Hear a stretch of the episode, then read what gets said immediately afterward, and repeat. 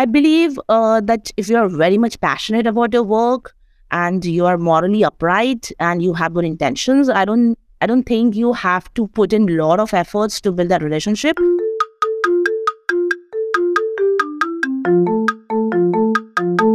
Hi, before we get to this week's podcast, I'd like to tell you that Automated Creative are releasing a book called How to Make It in Marketing, Volume one. It is a collection of the best marketing career advice we've had from over two hundred episodes of the Shiny New Object podcast. You'll hear from some of the biggest, brightest and best names in the industry showing you, telling you how to grow your career. You can reserve yourself a copy at this U R L. So get your pens out. It's bit dot l y, so bit.ly forward slash make it in marketing. So that's bit dot l y, bit.ly forward slash make it in marketing. But the make it in marketing bit is in capital letters. So bit dot l y forward slash lowercase and the rest is make it in marketing uppercase. I think you should get your heads around that. And enjoy. It's a great read.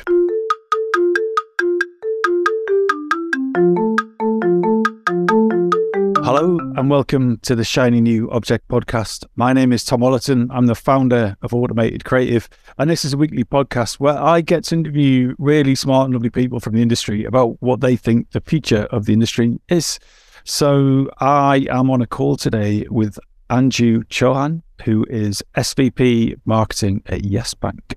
Anju, for anyone who doesn't know who you are and what you do, can you give us a bit of an overview? Yeah, sure. Uh, thanks, Tom, for giving me this opportunity. Uh, I'm Anju, and I started my career uh, in engineering. I'm an engineering graduate, uh, worked with an I T company, and uh, after that, I did my M B A uh, in marketing. And after that, I worked with an N B F C uh, and was handling marketing for their home loan product. Then I moved to a bank and uh, I worked in treasury, uh, in marketing support. Then I moved to product uh, where I handled uh, product portfolio and new product launches for uh, Forex card. Um, that is I C I C I Bank. And after that, uh, I worked within a startup uh, for one and a half years, but during which there was this whole COVID uh, scenario happened and uh, the startups was not in a good shape. And then I moved again back to uh, a bank, uh, currently with Yes Bank. I am uh, at S V P uh, level in marketing. I I lead product marketing for liability business of Yes Bank. I don't know anything about Yes Bank. It's a, well, I know a bit more than these two, but could you help the audience understand more about Yes Bank? You all will be um, so familiar. So uh, Yes Bank is uh, India's uh, among top six private banks. Uh, it is a commercial, fully commercial uh, and retail uh, bank. Uh, earlier, the Yes Bank was focused more on corporate. Uh, now, with the changing scenario, we are going more granular. We want to reach uh, the depth of the nation, uh, in the rural areas of the nation. Uh, and through, you know, mobilizing liabilities, which is basically uh, the savings account and the fixed deposit, we want to uh, grow as a strong bank, through which we can, you know, mobilize our funds through loans and uh, sell other products. Um, Yes Bank uh, currently uh, is in a very good shape, wherein uh, we we are a fully fledged bank. We are offering different different products to different segments of uh, uh, of of customers. And uh, that's it, I guess. Well, that, Anju, is is no small feat to to grow a bank in the, uh, obviously a very uh, complex and large market. Um, so hopefully, with this podcast, we'll get some some sense of how you might approach that. But um, what I'd like to know is, in your very varied career, what are the bad recommendations that you've heard over the years, where you're like, oh, I don't agree with that? Mm. Mm. Interesting question.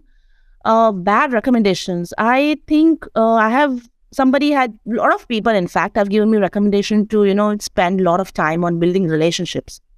I believe uh, that if you are very much passionate about your work and you are morally upright and you have good intentions, I don't, I don't think you have to put in a lot of efforts to build that relationship, because when you work with people and when you learn with them and you give something to them, that relationship already gets built up.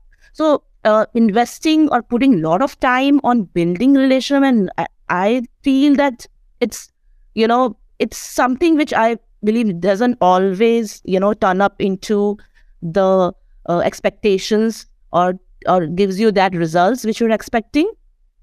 Uh, this is what I think, because I honestly do not put a lot of efforts in building relationships, but I like to work with interesting people and I like to work as a team member and give my best. At the end of the day, you end up having a relationship with your colleagues and with your seniors and, of course, with your juniors. Mm, that's, uh, I wasn't expecting you to say that. That's a lovely point of view. Could you give me an example of when you have put effort into a relationship and it wasn't worth it? And how, yeah, so, and how you came to this realization? Sure, sure, sure. So, I, so there are a lot of networking, you know, events that happen, right? Uh, where as a marketeer, you go and meet people. Uh, I have noticed that, you know, you end up meeting a lot of people, you exchange a lot of cards, but at the end of the day, that relationship uh, is is not a solid relationship. Uh, when you work with people and when you uh, you know work as a team, you learn a lot, and uh, that itself, you know, you don't have to invest additional time to it. Uh, you know, you don't have to, you know, constantly putting effort from your side. It has to be very natural. It it it it uh, has to be, you know, uh, of course, under, you know, in uh, within the professional environment. But too much of, you know, putting effort on that is something I believe is is is not needed.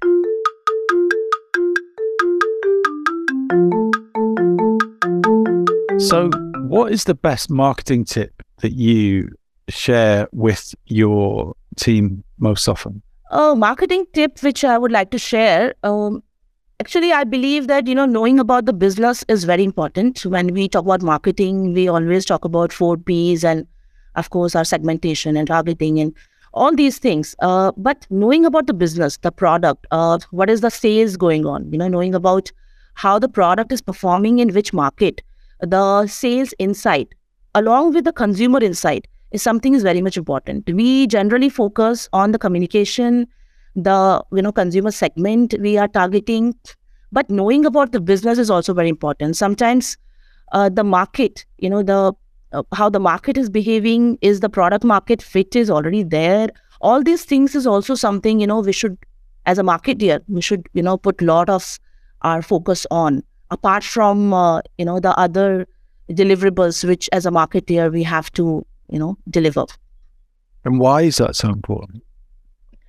It's it's very much important because uh, I have seen various scenarios where uh, the team is constantly working on uh, creating a new proposition, uh, but they don't understand that market is also evolving. You know, the con consumers are also evolving. So when you compare your product with, of course, the direct and indirect competitors in the market, uh, understanding your sales numbers, how they are fluctuating, the seasonality, the projections, all these things really helps uh, to understand where exactly your product stands vis-a-vis other competitors' products. And all these insights comes directly from your, you know, sales team and your product teams. And uh, I think as a marketer, we have to be very much in line and, you know, work jointly with with with uh, all these counterparts, uh, all our counterparts in different teams, to understand how well and how, you know, how best we can represent our product. So, Anju, I just want to call out the fact that there's quite a lot of noise in the background, and can you explain to the audience why there's so many explosions going on? Uh, today is uh, Republic Day, uh, where our Constitution was, uh, you know, first time came into being, and. Uh, It's twenty-sixth January and it is India's Republic Day and people are celebrating since morning. So that is a reason uh, the celebration is still not ended, I believe. It's already it's already nine twenty and you know.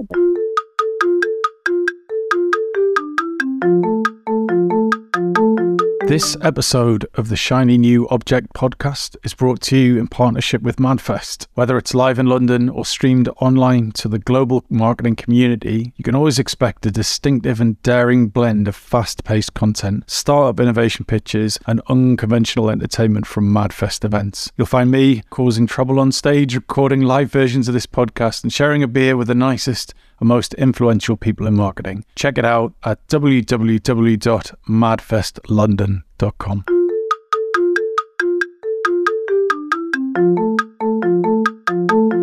Brilliant. Well, look, I don't want to keep you from any celebrations, but I do want to know about your shiny new object.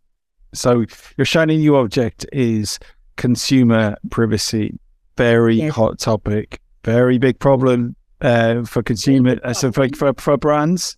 Um, is it great for consumers? Uh, they, who knows? So uh, could you just give us an understanding of why consumer privacy is your shiny new object and why you think it represents the future of the industry? So I believe that respecting consumer privacy is is a shiny object, is is something which we all as a marketeer should keep our eyes on, because considering the new G D P R rules coming up, India is also following, would be following uh, the G D P R rules of uh, the Eurozone, and and there are many other you know regulations coming up to you know to to ensure the consumer privacy is not breached. At the same time, uh, Google and other other uh, you know uh, companies are talking about removing the third party uh, data, uh, and then it becomes very very very important for us as a marketeer to to find a find a fine balance between, of course, reaching out to consumers, making our communication as personalized as possible, and targeting our consumer in the best possible way, at the same time not breaching their privacy. So uh, considering that balance is something which if a brand is able to achieve, they will be going to rule the markets, I believe, uh, as, as far as consumer, uh, you know, consumer service or, uh, or, or you know, uh, delivering to their promises, a brand promise is, is uh, you know, is there. So I believe that is why it becomes a shiny new object for me, because going forward, brands should, should really focus on respecting consumer privacy. So what does that mean for someone in your position? So you've given me the big picture there. So what's going to change this year? What's going to, well, how are you going to have to adapt? What will that mean in your work? So uh, if If the if Google comes up with removing third, right now, of course, they have not completely, have kind of postponed their decision of removing the third-party data and all, all, all these uh, uh, tools. Uh, what makes very important for us is the first-party data, which the data which we collect as from consumers. So uh, then it becomes very much important as a marketeer to reach out to our consumers and get the first party data from from them directly, rather than depending on uh, third party data. So then it becomes very much important and challenging for a marketer to continuously engage with the consumers and deliver them the content, the of course the services in the best possible way, through which the two-way communication always remains. So um, I believe as a marketeer, it becomes then very challenging for us to make your services and your offerings uh, in such a way that consumer is always coming back to you and giving their you know responses and feedback. And so how do you think brands should approach the fact that the first party data is going to be so much smaller than what was available previously? Uh, for banks, of course, first party data, since we are a bank, we have access to a lot of data, uh, consumer data. Of course, it is it is uh, you know very well protected, uh, but we we can you know we can personalize the offerings for our consumers based on the their transaction data and all. Uh, but for other brands, uh, especially for other products where uh, co- consumer buys a product, uh, you know not that frequently, then it, of course, it becomes difficult. So various brands, they try to, you know, engage consumer through different routes, uh, through their content marketing, through, uh, through, through their influencer marketing. They try to have that communication uh, with their consumer, direct communication with their consumer.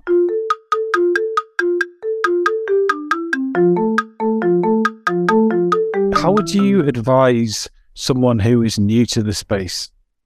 How would you, somebody who's maybe new to the industry or has moved into a role where consumer privacy is going to be massive, what advice would you give them? What, where is the, the centers of knowledge that they should be paying attention to? So that is a holy grail uh, right now for all the marketeers.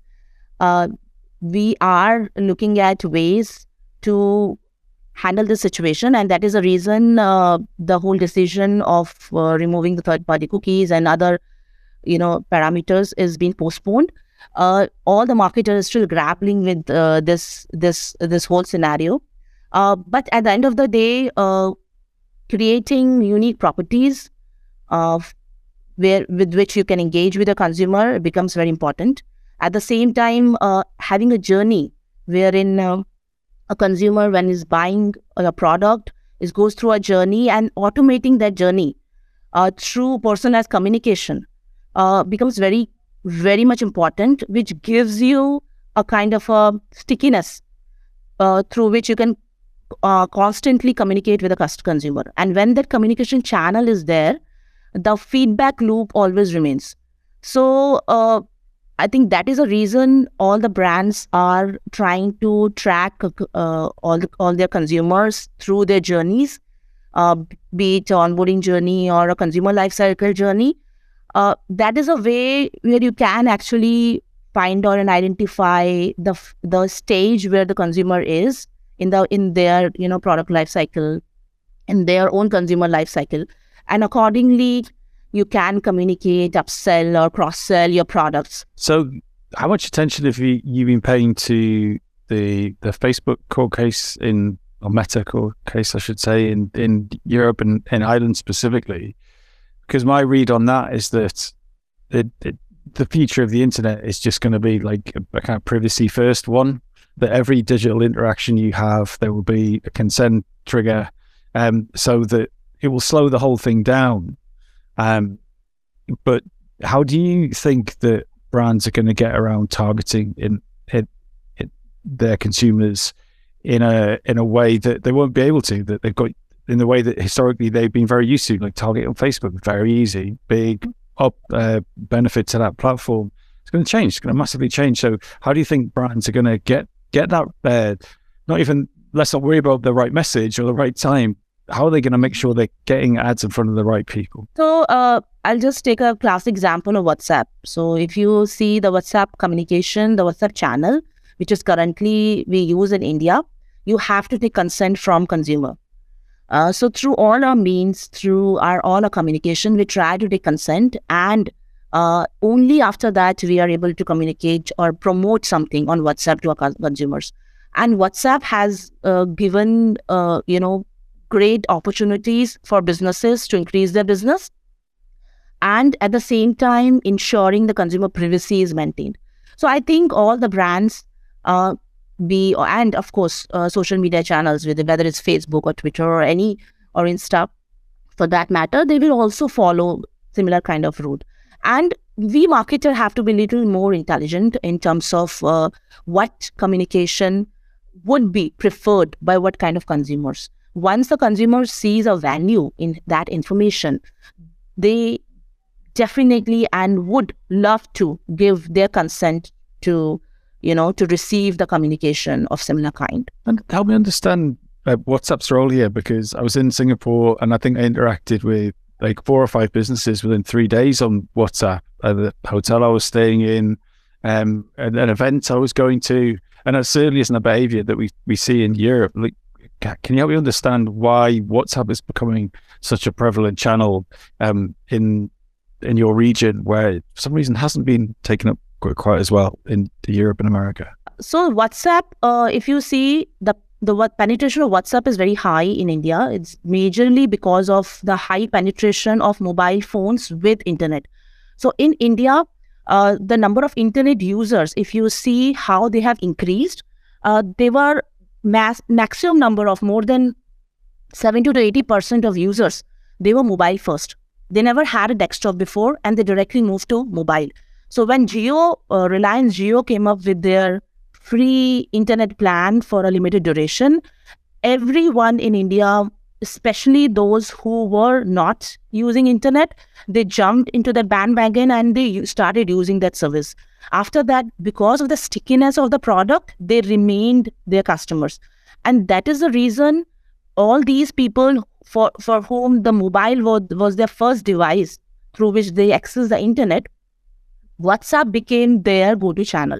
For them, for communication, for uh, uh, interaction with their loved ones, at the same time doing transactions. Because yes, WhatsApp business is also something which has which is growing rapidly in India, where small businesses are doing their businesses through WhatsApp channel. All the brands in India, including banks and various F M C G products and and various other brands, they they for them WhatsApp channel is a very important channel. The reason for that is uh, if you talk about only the matrices uh, like open rate and click rate, WhatsApp gives you the highest open rate and highest click rate uh, among all the channels, be it uh, S M S, uh, emailers, or any any other channel, social media channels. Uh, and that is the reason WhatsApp is is is a very important channel for marketers. Um, the other challenge uh, where marketers were facing initially was because WhatsApp is, the reach of WhatsApp is very high in India. Everybody wants to communicate through WhatsApp. And that is when uh, a challenge came wherein there was a lot of spamming happening. And then WhatsApp came up with this regulation that you have to take consent from customers. If you do not take consent, a customer can report you. And if a number is reported uh, multiple times, there are chances that you lose that number through which you are communicating to the customer. So a brand or a marketer becomes very, very responsible uh, for communicating uh, to their consumers through the WhatsApp channel. And uh, um, and that is the reason WhatsApp is very, very famous and mostly used in India. So unfortunately, we are at the end of the podcast now. So if someone wanted to get in touch with you to discuss consumer privacy, WhatsApp, or any of the other things we talked about tonight, where would you like them to get in touch with you and how would you like them to do it? Yeah, so I think uh, I am mostly on LinkedIn. Uh, I've taken a hiatus from Facebook and Insta for some time, uh, but I'm, I'm there available on uh, link LinkedIn. And what makes a really good LinkedIn message to you? Oh, just... say hi and re refer my, you know, podcast. That is good enough. Anju, thank you so much for your time. Thank you, Tom. Thank you very much.